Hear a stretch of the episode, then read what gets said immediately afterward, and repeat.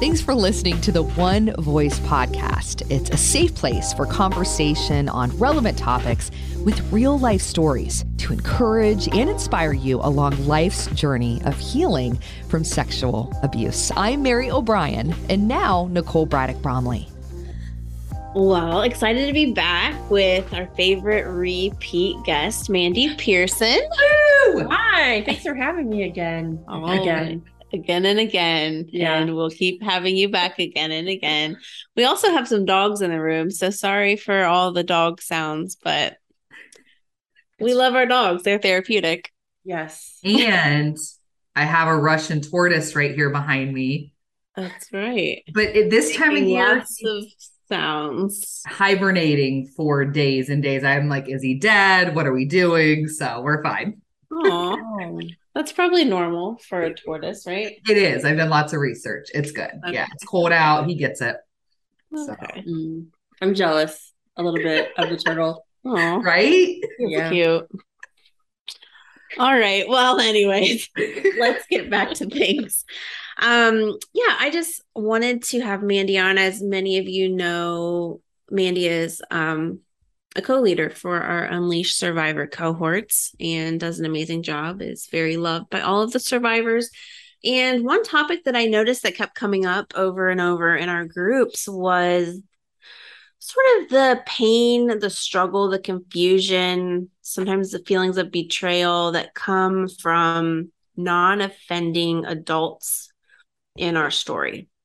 Whether that be a non-offending parent, you know, or just another loved one or family friend or whoever it is in our story that's like, it just seems like, and, and Mary, you probably recognize this too in our groups, how oftentimes, you know, we're talking about the the trauma and there's so much focus placed on you know the abuser and what the abuser's done mm-hmm. but then it's like once we really get into community of survivors we start to really unpack things weekly we're talking about our stories we're hearing other stories it's like we really get down to the nitty gritty and start realizing, wow, like I have a lot of stuff of junk that I need to talk about that has nothing to do with the abuse or the abuser. I mean, it's related to the abuse, but it's you know, it's the the parent that didn't respond well. It's the the aunt that blamed me you know mm-hmm. it's it's the grandmother who said well we all go through that or mm-hmm. you know it's it's the ones that say you know let's not talk about this or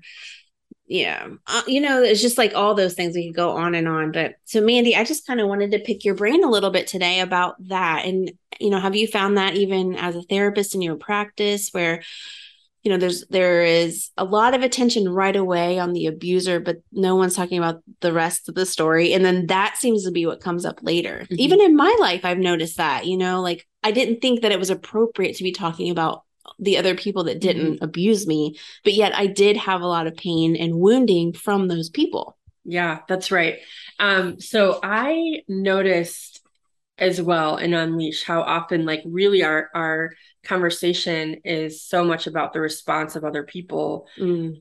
versus what actually like the event that might have brought someone to that space. Yeah. Um, and I find that the same is true in therapy. Um, you know, I, I tell my clients a lot of times as they process through their trauma that for most people, the event itself or the events or the, you know, however you might categorize their trauma is about 10 or so percent of what they talk about and the rest of it is how was i taken care of how did mm-hmm. people respond was i believed you know mm. all of those kinds of things mm-hmm. um, because there are all of these trusting loving people who didn't respond well and we tend to kind of internalize that mm-hmm. um, and make it more of our responsibility if we're the survivor in that case um, so there's just a lot to unpack with how people respond to yeah. hearing that. Yeah.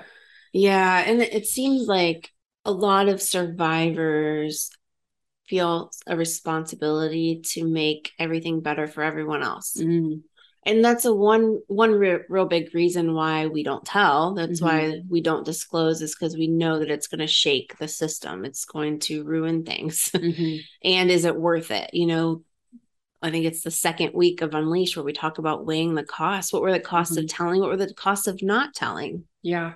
Yeah. And then I think that carries over later in those relationships of, you know, should I keep talking about this? Is this ruining this person's life? You know, is it Mhm. making it harder on my family to, you know, to keep bringing this back up? Yeah. Yeah. And really, that is its own, you know, when we start caring for other people in the midst of our own suffering, that is another trauma response. Mm. That's how we keep this safe, right? So if I am a survivor and I'm telling my my loved ones, my parents, you know, whoever, and I see their distress that is causing mine to go up, the quickest thing I can do is take care of them so that I can still feel safe. Mm-hmm. Um, and to not like burden them with what's weighing me down Right. and it's just so backwards when you think about Huh. you know it, it would be like going to the doctor and them walking in and Mm-hmm. saying like look how sick i am and you're like oh i came to you for help Yeah. like i need you to be okay Uh-huh. you know and just the the turnaround there that you you don't feel safe to be cared for Yeah. In those moments because Right. they're not able to respond Yeah. Yeah. Which then I think becomes quite a pattern for many of Mhm. us, a dysfunctional one, and one where we end up being really resentful towards everyone else because no one thinks we have needs. yeah that's right yeah what a mess right what a yeah. Yeah. tangled mess yeah That's right. Yeah. And truly, if you think about it, it it finds its root in the abuse itself. I mean, for me to be very vulnerable and honest, like in my own abuse, I can remember in my mind as a child thinking that I had control over whether or not I was going to be abused or not, because there were times when I would Mhm. say, Well, I just want to get this over with. Mhm. So it was almost feeling like I'm going to take care of him Mhm. Yeah. and how freaking messed up that is and that also plays into then the effects in adulthood where you feel like well if i just take care of everyone else make sure they're fine then Mhm. you know it'll make my life easier Yeah.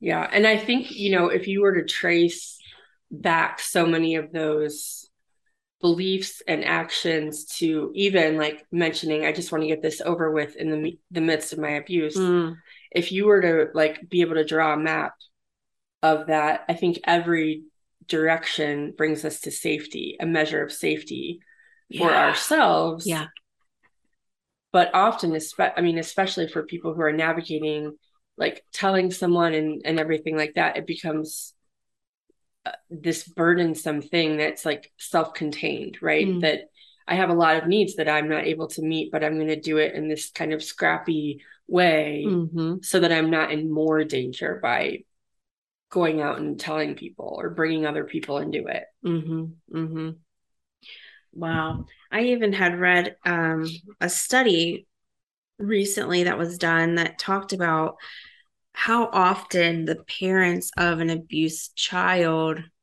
were abused themselves. It Mhm. was a study done in 2013 and it it said that 50% about 50% of sexually abused children's mothers have themselves experienced sexual abuse in childhood, which Mm. really made me think, gosh, you know, how often even the generation before us were silenced. They didn't talk about it.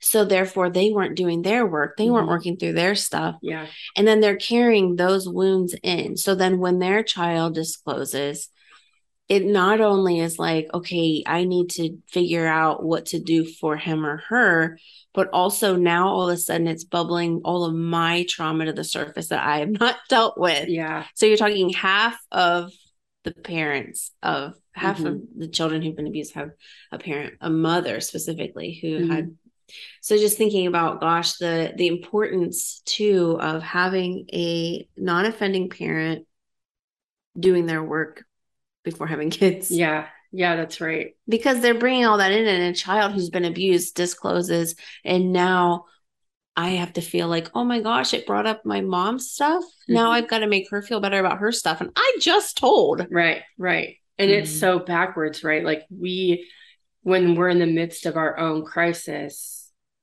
to stop and then respond to someone else's needs, it's just sending such a deep message that's going to carry through that, like, how I'm cared for is second rate to making sure everyone else is cared for. Again, for my own safety. Mm-hmm. It's so like I need to feel safe in knowing that my parents are okay. Yeah. Right. Because Right. they're, and we're just, that's just talking about Mm, like the parent child relationship, but True. there are so many others that, true.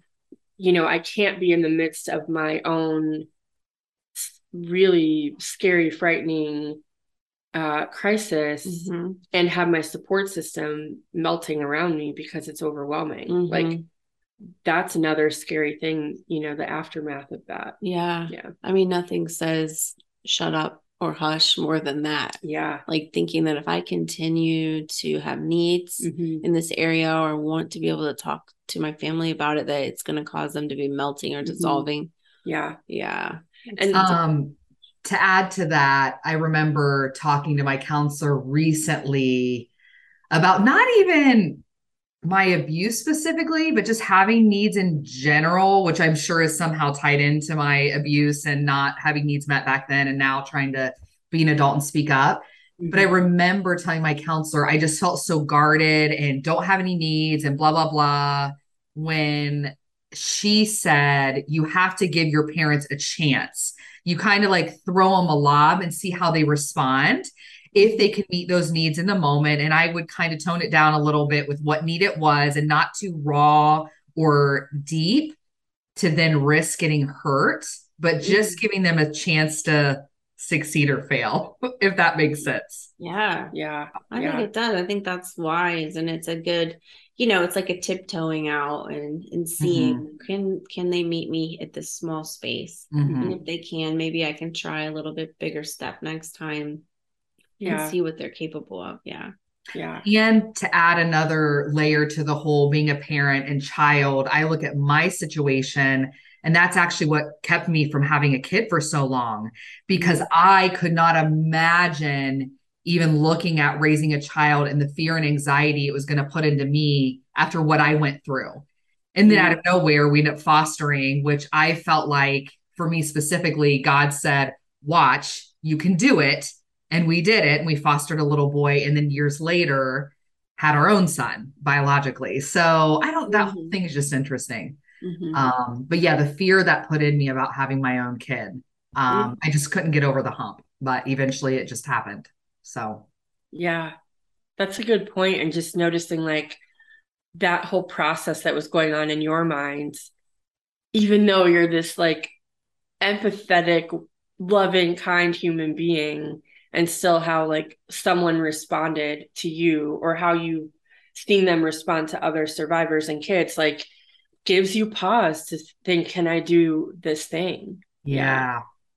Mhm. I want to add to that because I feel like my clients' ears would perk up right now because there are times that we throw that lob and find out that they can't do it. Mhm. right. And so I want to just kind of add a little side note to that that Mm. if the people you you typically go to are not able to do it, keep your eyes and ears open for the ones who can because there Mm. are whether it's a peer or someone a little, you know, a little older than you or something like that, there are certainly people that we can relate mm-hmm. people in our lives and relationships we can cultivate who can respond with a nurturing, loving, eh, eh, you know, response or answer, and that feels like what we needed, Yeah. what we need. Right, it's right. if they can't, Yeah. don't spend all of the energy either continuing or like becoming self-contained and thinking no one can respond to me because that's Mhm. just not that's just Mhm. not the case. Mm. Yeah. I think it is really hard though and devastating when no one else can replace the mom and dad role. And it's extra devastation when they, your Mhm. parent who brought you into this world, are not able to respond the way you need. But as I've learned with my counselor, there has to be a place of acceptance that That's I, I can't stay in this victim role constantly. And why can't they do this? Why can't they do that? At some point, I have to say, oh, this is how it's going to be. I have to accept it. And like you said, those other people can fill those roles on some level. And I remember, Mandy, during one of our Unleashed groups, you said for people who lack in the mother area, to find that woman who fills that role, not that they're replacing your mom, but that they can kind of soothe your heart a little bit in that nurturing way of maybe something you're lacking. So that is really encouraging, I think, for a lot of survivors that even though this person may have let you down, there's someone else who can touch your heart in the way that they failed.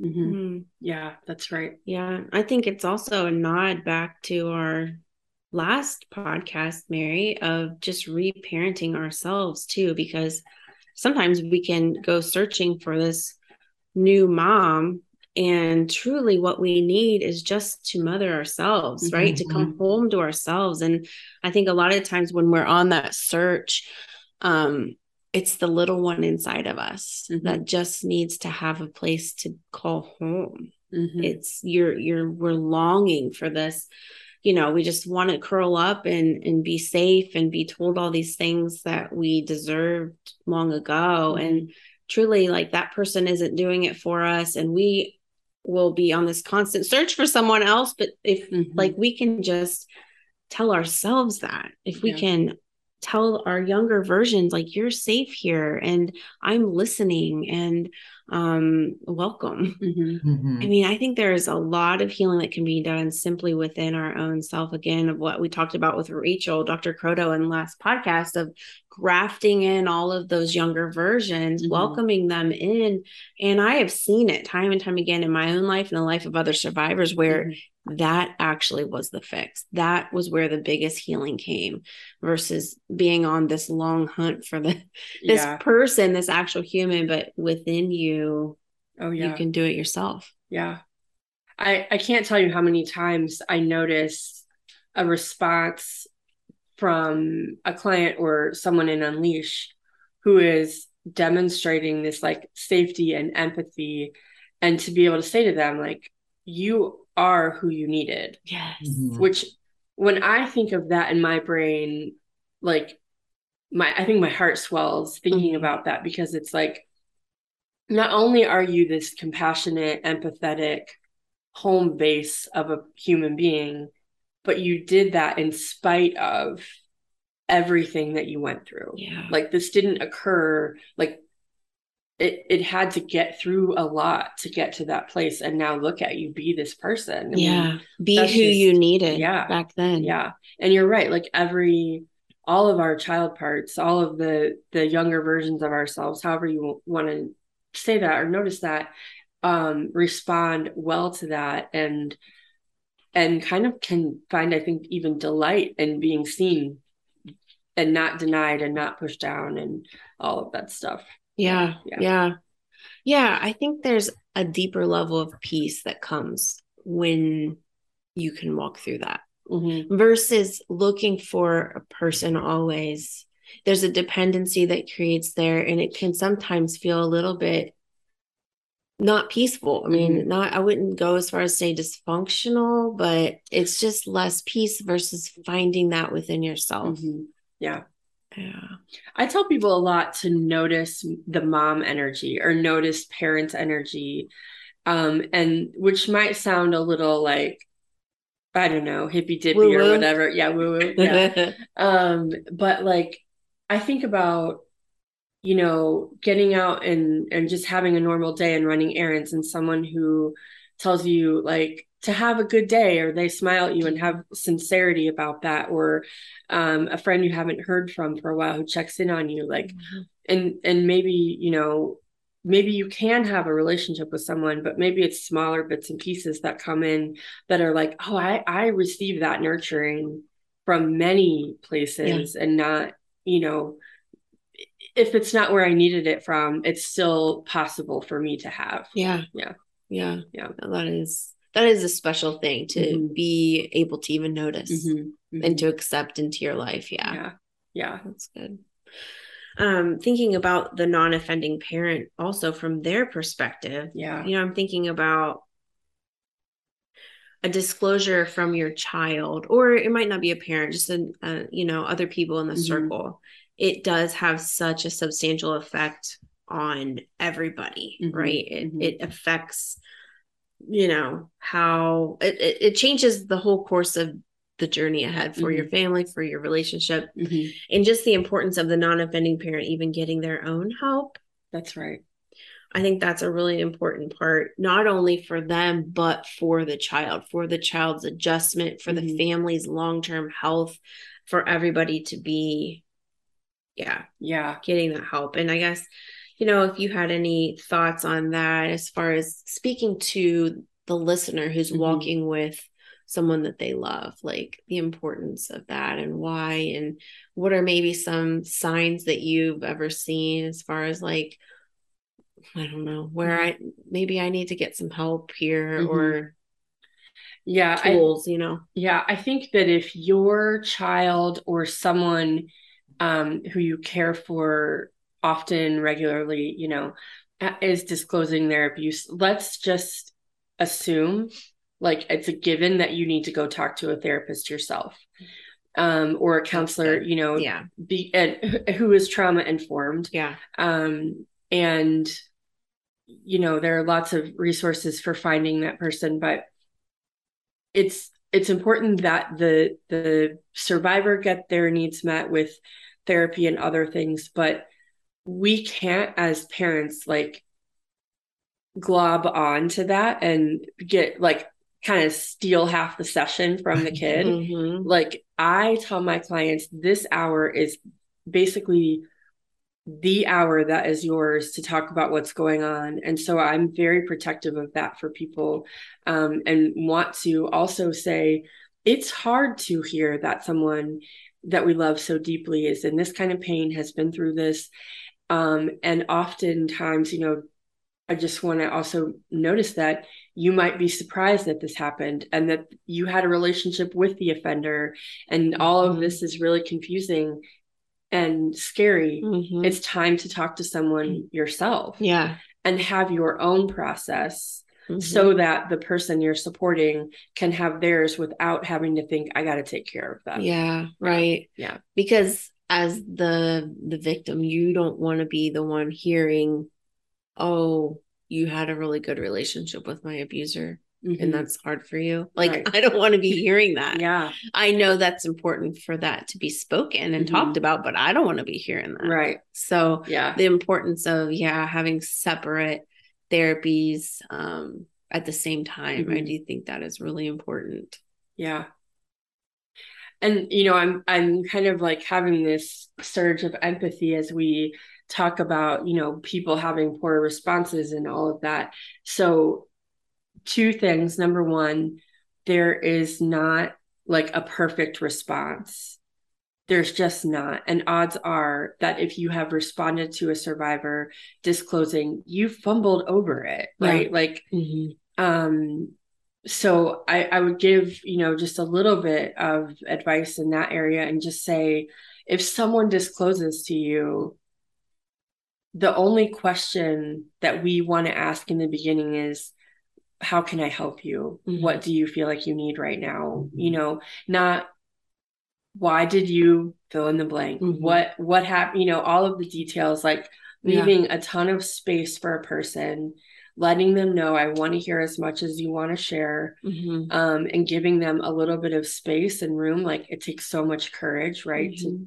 to disclose yeah um so if there were a formula of course we would let you know what that is but um just being really open and good listeners and practice being a good listener Mhm.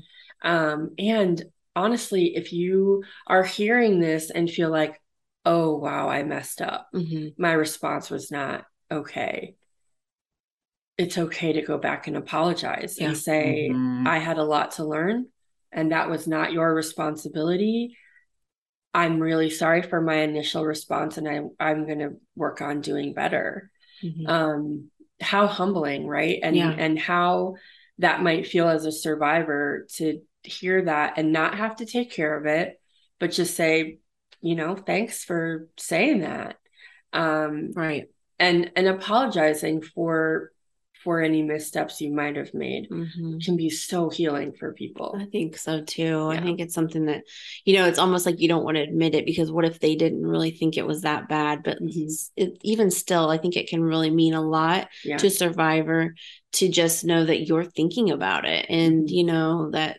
maybe you did some good things, but maybe there's some things you could have done better. And just like you said, the humility in admitting that. Mhm. And it also it it is a welcome mat Mhm. to the survivor to find more safety within you, more trust in that relationship, and possibly the ability to go back and start over or to at least begin from here and begin to share what what you need now. Yeah. I think that's a, a great idea. Um, I don't think it's done enough, and I think Mhm. I think it's really good to talk about.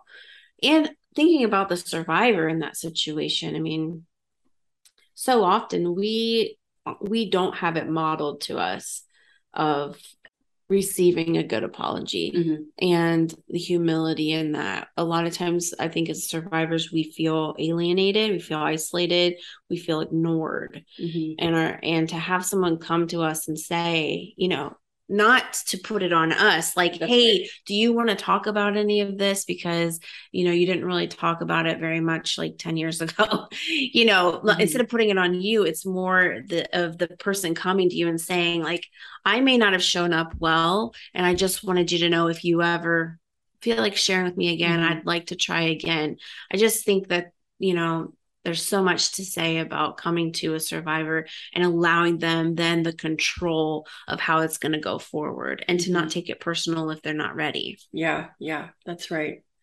I think too, like kind of going along with how we respond, um, human beings are little um information like gatherers, right? I mean, the first sign of trouble and we're Googling or we're on WebMD or whatever, Brain looking for- tumor, right, like warts. Yes. Right. That's- right, I mean, Um, hasn't everyone Googled that? right. oh my God. is this the end right like we so we in crisis we want to gather all the information so that we can know things because we think if we know then we can you know respond and whatever and i would say to you the details of what happened are less important than sitting and being present for someone yes. like we do not need to know Mhm. every detail and pressure someone to to do that Mhm. um you know if if there's an investigation or something like that then the people whose job it is to find that out will do so Mhm. but as a parent as a friend as you know a support person we just Mhm. the only details that we need are the ones that they want to offer That's right. And might I add, even 20, 40 years later, Mhm, in a marriage, mhm, mhm. in an intimate relationship, those details are still not for you right unless the survivor decides that's important for them. Yeah, it's. I I think it's counterintuitive to most of how we problem solve. Mm. Is thinking like if I know everything that Yeah. happened, I can respond. Yeah, yeah. We just don't need it. No. And and honestly, there are times that it, it's not helpful. No. Yeah, many Mhm. times. Yeah. Right, right. Is Yeah. it inappropriate or rude. It's almost like when you have those conversations with people you feel safe with that you can say, I actually don't need a solution. I just need you to hear me out. In these situations, as abuse survivors, with people we feel safe with sharing our story, is it rude or acceptable to say in the beginning, I don't need you to ask questions. I just need to share my story and kind of get it off my chest? I don't think that's rude. Okay. And I also, if I'm being honest, Mary, I don't care if it is. True. rude. Like See, again, I'm trying to take care of the other person, worrying if it's rude, and it's not. This is my story, and if I trust you, you should honor and be grateful and not ask questions and respect my boundaries. Yeah. Yeah. And it's funny, like, I, and you, I mean, it's a great point. Like, we are still thinking of someone else. And now, like, so far into this work, I think if I share my story and in that you find me to be rude or displeasing, I don't have time for you. I don't like that is not because of me. How you Mhm. receive that and my putting down Mhm. limits and boundaries and telling you what I need, like I hope you will find your own therapist, right? like what? Yeah. True. Yeah. It's true. I think Yeah. though the hard part is for those who've been traumatized and victimized, we are so afraid of losing people. Yeah. Yeah, Mhm. that's right. And it's like if I can be what they need for this relationship to survive, I will do that. And so a lot of times we hold back, Mhm. you know, from really Mhm. stating. But, you know, as we practice our boundaries and learn Mhm. how to speak up for our needs, we learn that the people who we want to stay will stay. Mhm. And Yeah. the people who truly we shouldn't have in our lives, those are the ones that can't handle yeah. our honesty or our boundaries. So Yeah. in the end, it it's worth it.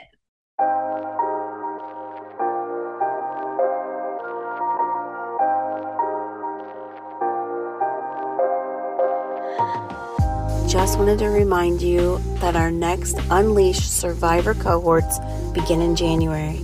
Registration is open on our website, iamonevoice.org slash unleash. We begin in January. It's an eight-week course with film, journal prompts, and live weekly meetings with other survivors of sexual abuse. It maxes out at eight participants, myself plus other trauma experts iamonevoice.org slash unleash. It's interesting you were talking about, you know, sharing too much information or being asked to share too much information.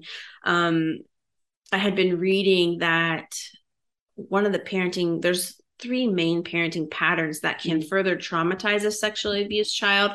And one of them was frightening them, you know, by constantly probing a kid for information. That was one that, you know, after a child has come forward, and I think even later in life, this doesn't have to be in a kid, this could be an mm-hmm. adult survivor, but a way that mm-hmm. parents can further bring trauma to that child would be yes by constantly asking too many questions. And the other mm-hmm. two were being withdrawn you know not being able to meet their needs ignoring them probably because maybe their own pain is brought up Mhm. so they're pushing them away because they don't want to be reminded and the third one was just being overprotective with it which i think is a common one for a lot of the survivors that we kind of hang out with is just being you know preoccupied with a thought that it's maybe going to happen to that child again or um yeah just wanting to fix so i i, I think those are important things to Mhm. maybe even recognize as we're talking about the parent Mhm. a lot of the times the non-offending parent Yeah.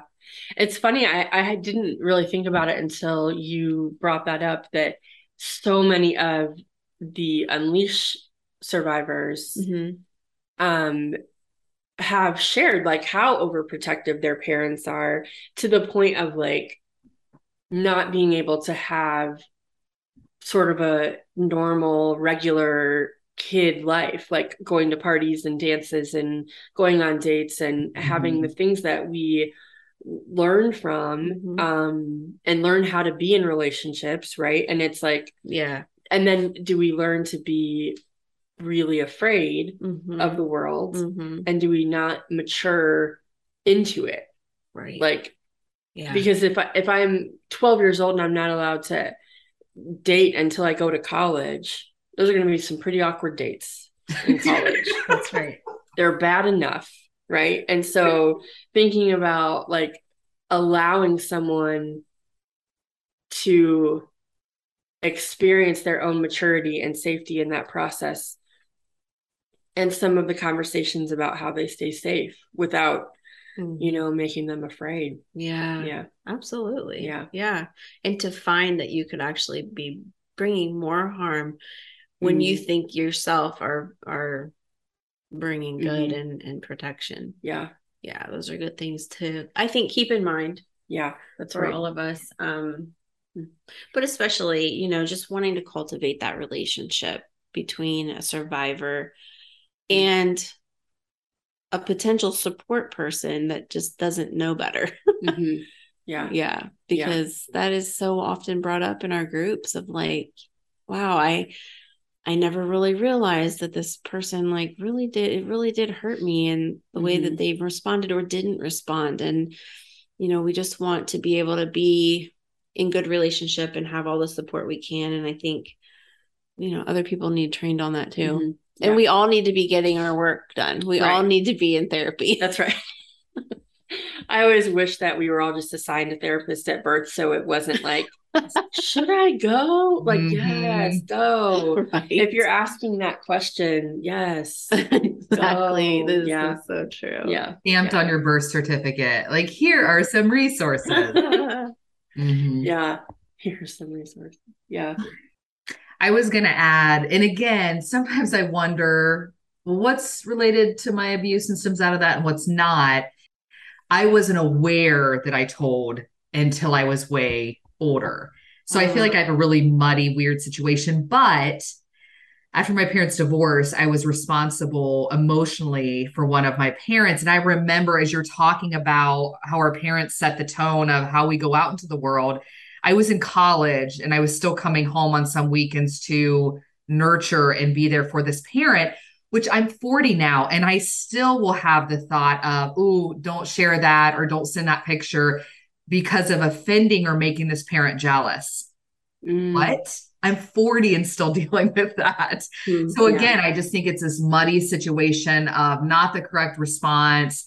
And then all of a sudden, I'm emotionally responsible at the age of nine. And so this is even outside of the abuse. It's boy, how much our parents can Mm. make or break us, you know? Mhm. I keep thinking about this. Um, so there's a resource I'm going to share. Um, there's several videos on YouTube that are called the seven C's, like the letter C of Mhm. resiliency. And, um, you know, for a long time, I just kind of understood resiliency as the ability to bounce back. But there are seven components of resiliency. I'm only going to nerd out on one of them for right now. um, and if you ha- if you're listening and you have time later on, it might be worth a watch. Mhm. Um, but one of the the C's that I think is really important, especially for um, sexual abuse survivors, is the idea of control. The most resilient people in the world have a sense of what is within their control and what is not. Mm. And when you think about like, I need to manage myself so that my support person or my parent is able to manage their lives, I I am way out of what I have control over. Mhm. So thinking about like managing some of that um and and looking at like I can go to therapy. I can have friends who support me, you know, whatever those things might be. I cannot do anything about how other people respond to me. I cannot do anything if their trauma is triggered. That is their responsibility. Um, and we've talked a lot, I think, in, in Unleash about Yeah, responsibility. Oh, and yeah, that's Mhm. a big one that comes up, I think. it is. Yeah. Yeah. I think that's a great point. And it's something like it's not even related to trauma always, like the resiliency of that. Like, you know, one of my children is highly sensitive, Mhm. very, you know, empathetic, uh, uh, the deep feeler. And the other day we were driving to school and something got brought up about someone who was murdered. And we, I'm just about to drop off, and one of the kids I pick up is bringing this up, and I'm like, oh dear. And so my kid, the deep feeler, is like, you know, I have a really hard time hearing these kinds of things because I don't know where to put it because Mhm. I don't know how to fix it because I can't fix it. And I'm like just about to shove him out the door. And I'm like, I don't want him carrying this feeling into school all day, you know? And I loved it that he was able to voice that. But the idea of the C of resiliency, of control. And so I just quickly was like, you know, buddy, what can you control at school today? you know, you can't control this person that you've never met and their murder or saving all the other people that are like Mhm. that person. But, you know, what is it that you can control in your day? Mm. And he just smiled and he was like, good point, And then ran off. And I was like, oh, so but great. it is important because the world is really hard Mhm. and so much is out of our control. And Mhm. people in our lives are out of our control, Mhm. you know, as much as we'd like to think that we can control them. But Yeah. um i think that's a really good reminder of a way to bring it back down to our Mhm. level of like what in this moment Mhm. can i control and can i not and what is going to be helpful or harmful to me to try to reach out of my circle of control Yeah. And I love that you even bring up like being in the moment, right? Like he's getting out of the car and you're saying, "Hold on a minute. What can you can you control right now or today?" And even when our circumstances look wildly overwhelming that we've disclosed that we're going through all of this stuff and and all of this healing sometimes i just can go take a quick walk and and that's as much control as i need to just in this moment mm. like rather than let my thoughts go wild or or mm. my my emotions overwhelm me and it's okay if they do but it's also okay to say i have these 10 minutes that i can go take care of myself mm-hmm. um, so when big things feel out of control how do we kind of ground ourselves back in in the moment. Yeah. Yeah. Yeah even to, to take a moment before we reply to a text that comes in and mm-hmm. ruins our day. Yeah. How many Nicole, of us should have taken a moment before we texted back? Yeah. I yeah. think about that glennon doyle podcast recently with melissa mccarthy uh, the actress and she said the whole concept of like i gotta run around the block. Yeah. I got to run around the block before I do X, Y, or Z, which Mandy, you just, you know, the evidence that that is so important and crucial and can shift the whole perspective on so many things. Yeah. And I also love that too. And if anyone's listening and is interested to listen to the We Can Do Hard Things podcast, um, where Melissa McCarthy is the guest, where she does, she talks about running around the block before jumping in because she's a fixer and she wants mm-hmm. to, she sees a problem and she's going to just jump into action. And so many of us do that.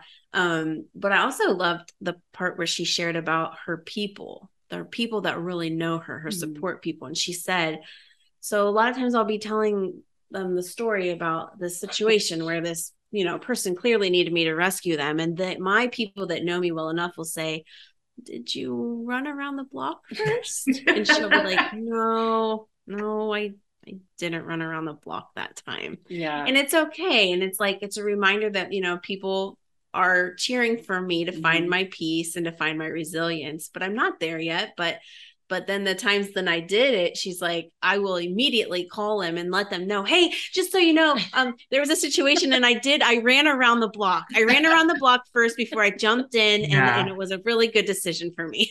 yeah. and I just love that of like the, you know, the people in our lives that can know us to a mm-hmm. point where they want our best and they also are people that we can report back to. Yeah. I and I, you know kind of going along with that um teach the people in your life the questions to ask you. Like when you're getting squirrely we all get squirrely yeah. sometimes. Yeah. Like it's okay that we ask our friends you know. Um i used to have a spiritual director who when i was squirrely oh man she's great. She would be like have you done any art lately? Like, and I love her so much. And I'm like, oh, that's what it is. And it was true every time. Yeah. Like, so when people learn the thing that that helps us come back to ourselves, mm-hmm. we need people to remind us as we're kind of you know mm-hmm. spiraling or whatever. Um, right. So teach the people what to ask. Yeah.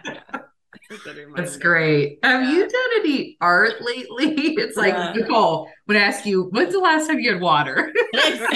Exactly. Are you hydrated? Damn it, you guys! You're too good of friends. Get out of here. Oh yeah. my goodness. Yeah. So even you know, as you're listening, thinking about what are what are the things that bring me back? Like who can I tell those things to? Mm-hmm. Yeah. So for me, it's going outside or or doing some art that is not going to go on any wall. It's just for my own sanity, clearly. Mm-hmm. Yeah. Yeah. yeah. Right. You mean you don't have a room in your house, just, just an, a gallery of covered. Yeah. Picasso's. Right. No. No, but that is a good reminder of like, and especially when we are kind of going through those certain seasons of struggling with maybe a non-offending mm-hmm. loved one in our life mm-hmm. and um and working through that to not have shame over the fact that like there will be seasons where we have mm-hmm. to do that and maybe you have to set up boundaries with that person where you didn't have them before and maybe you'll get back to a regular relationship with them but in the meantime you know to be noticing okay mm-hmm. what do i need here there are people in my life who can meet certain needs for me. Mm-hmm. And I can also meet some needs myself by just noticing what I need, yeah. voicing them to someone and letting them ask me the question Have you done this for yourself? Mm-hmm. I think, and I also love the boundaries that sometimes you don't even have to verbalize to that person. If you know the response is going to be shitty, it's like, meh, I don't need to tell them. And you right. may have an aunt who stirs up some stuff in you and you know you can only talk to her once a month. Like I can't do the weekly call we used to do once yeah. a month, once a quarter. And I don't need to tell her that, but I don't have to answer the phone when she calls. I don't have to respond to the voicemail right away. So I love that we have control over verbalizing or not verbalizing the boundary, depending on who the person is and if they're safe and can have a good response. Yeah, that's a great point. I think, too, it's a good time to point out that you know, as hard as it is to share what you've been through with someone and work up the courage to say, this is what's been going on or whatever, I'm going to ask you to to do that a few times over with different people because it is not realistic to expect mm-hmm. that one person can hold and hear our story and respond and give us everything that we need. Mm-hmm. This is I it doesn't matter how introverted you are, how scared you might feel to do it. It is scary. Yeah. But it is unrealistic for us to expect that one person can respond that way to us no matter how close we are to them. Yeah. And and we need different perspectives and we need kind of a rotation of people. Mm-hmm. Not a huge crowd. Yeah. But like enough people to be able to respond to us so that we get our needs met. Yeah, mm-hmm. not putting all your eggs in one basket. Yeah. You know, I've seen that modeled in Unleash where mm-hmm. have you noticed how a lot of especially the female survivors will come in and it's like all praise and glory to my spouse.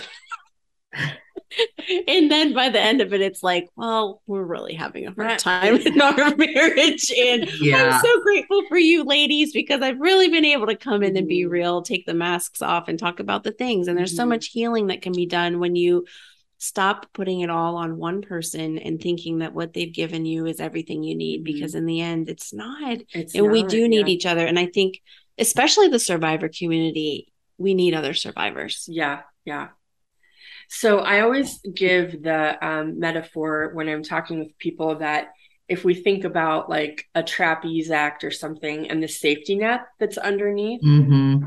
we, I think most survivors come in with this raggedy safety net of like three people mm. who knows a little bit of th- things or whatever.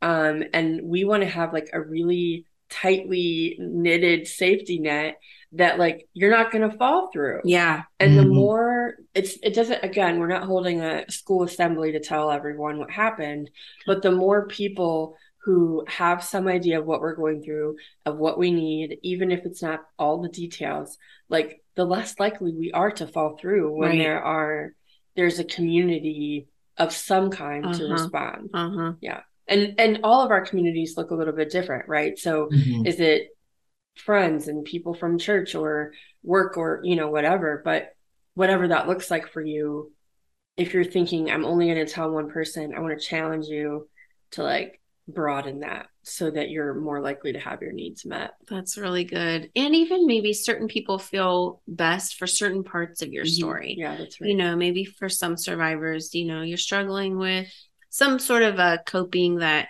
you know you want some help with mm-hmm. and maybe you, share that part with a certain friend mm-hmm. but then the part you know about your your mom wound you're mm-hmm. you're going to talk to another friend about so yeah.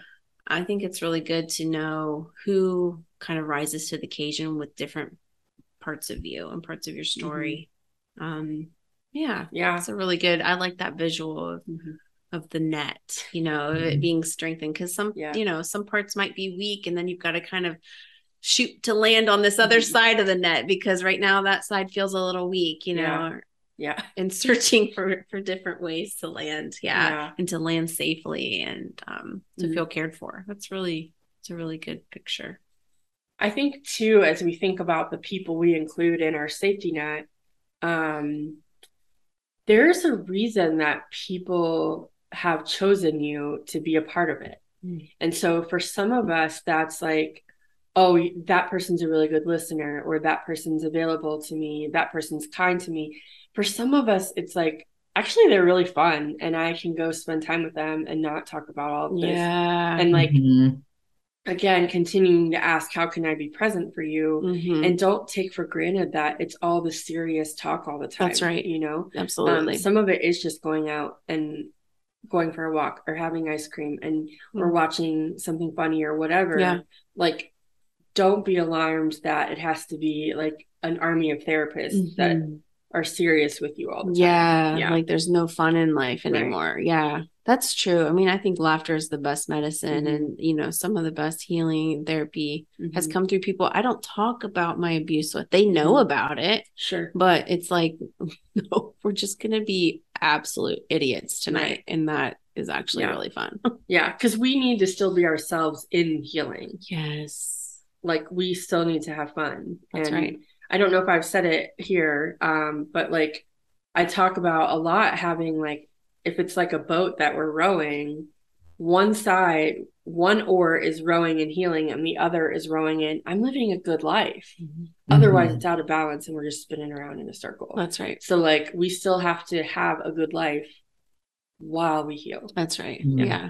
Yeah. And I think the same is true. Sometimes we minimize our pain and don't want to look at it. So we're just like, life is good. Mm-hmm. Meanwhile, we're just like creating like a, A what do they call whirlpool, it? A whirlpool. Yeah. Yes. it has to be both yes. It has to be yeah. both. That's a great point. Yeah.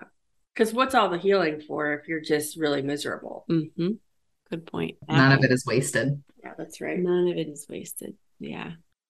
Well, I think it would be good to sort of close with the fact that like the people that are walking with us are very important. Mhm. Mhm. and coming back to what does it look like because a lot of people listening maybe don't have abuse in their life Mm. and but they really care about those who do Yeah. and they want to be better and i think you all are the best people out Mhm. there and you're so important and to not take away from this that you're you failed or anything like that if you're not showing up or your person that you care about isn't sharing with you sometimes just being in your presence a safe presence where they know that they could share when they want to is one of the most healing spaces Mhm. um, that a survivor could find him or herself in so continuing to just show up for that person whether it be you know checking in like you Yeah. said just you know how are things not about the abuse but just about them and their day and their you know what's important to them right now or you know for their children showing up for their kids sometimes that can mean more than just Mhm. showing up for them Mhm. um and then now and then when things seem hard or you're you're noticing something in that survivor's life that seems a little different or down that is an opportunity for you to simply say hey you know if you need to talk about anything i want you to know that i'm here. And if you don't i'm still here. Things like Mhm. that i think really matter for the long haul. And um and again coming back to what you said about the apology if there has been something that is just nagging at you especially as you're listening today that like man i wish i could have gone back and done that differently you can and it Mhm. can be really simple and straightforward and again just laying out a welcome out of like hey like let's i want to do it differently you tell me what you need Yeah, Mhm. that's great. That's good advice. And just being humble and like offering that support without expectation. Mhm. You're yeah just here. that's right Yeah. yeah and if the survivor never shares with you it doesn't mean that you have done something wrong That's right. If they're still in your life it means you're doing something right you'll know if you've done something wrong Yeah. Yeah. So, yes. So, thank you to all that are walking with survivors. Please don't give up on us. And um, to all the survivors out there who have had struggles with different people in your life that weren't abusive, but still have had lingering effects um, in your healing, know that it's okay to take seasons to really focus on those relationships because there's healing there. There's healing Mhm. possible there Mhm. and it won't always be like that um, but it's okay to talk about it's okay to even say like oh it's a both and world and like Mhm. yes this person is a wonderful person and they've they were there for me in this certain time when i really needed them but also gosh there's something that just like really left a lasting impression and this thing Mhm. that they said or did or didn't do it just really kind of hurt and it's okay to talk about that Mhm. to give yourself space um, and time and energy to doing that. Yeah, that's right. Good word. Good word. All right. Well, these dogs are done. They are snoring in the sun, and I think it's time for all of us to say goodbye. we'll see you next time. Thank you so much for listening. Be sure to subscribe, write a review if you heard something you liked, even invite others to listen so we can be on this healing journey together. You can check us out on Facebook or go to iamonevoice.org.